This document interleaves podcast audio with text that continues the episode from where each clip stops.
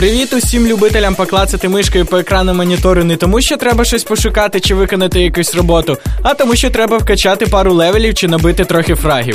В ефірі Радіо КПІ другий випуск програми Inside Gaming і з вами її постійний ведучий Макс. Сьогодні буде декілька цікавих новин для любителів дотки, старіка та лол. Розпочнемо з приємного. 30 вересня вийшов новий патч для доти під номером 675. Ice Frog випустила оновлення, яке скоро вже якимось чином вплине на доту 2. Змін введено цілу купу, тому зараз прозвучать лише найголовніші. По-перше, експи за вбивство ворожих героїв разом із союзниками та без збільшено. По-друге, потрібно менше досвіду для переходу на 7, 8 і 9 левели. Добавлено нового героя Z The Ark Warden. Ну і звичайно внесено купу змін до скілів вже існуючих героїв та виправлено декілька багів гри. Тому тим, хто закинув дотку, бо там імба, є можливість повернутися і спробувати знову.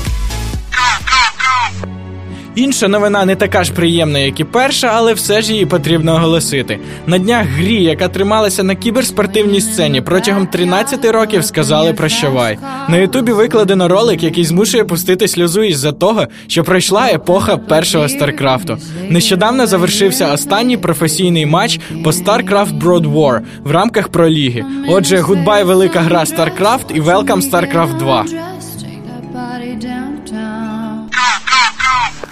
Ну а для тих, кому набридла Dota, не подобається Dota 2, а в League of Legends і Heroes of Never грати просто не хочеться, скоро з'явиться можливість пошпілити в Blizzard All Stars. Саме так буде називатися нова Dota від Blizzard, а не від Valve.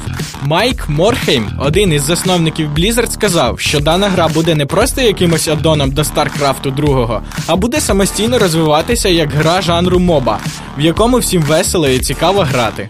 Майк є великим шанувальником комп'ютерного спорту і пообіцяв фанатам, що свою дотку буде просувати на сцену електронного спорту. Закритий бета-тест розпочнеться вже зовсім скоро, і пограти в нову гру швидше за все можна буде безкоштовно, навіть не купуючи при цьому диск StarCraft 2. Подивимося, що з цього вийде і чи зможе нова гра тягатися з такими важкоатлетами, як оригінальна Dota і LoL.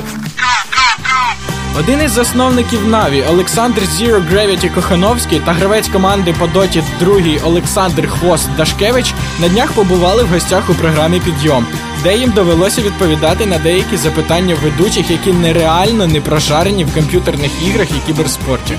Десятихвилинне відео можна знайти на тому ж Ютубі і послухати про геймерські контракти, тренування та ігровий етикет.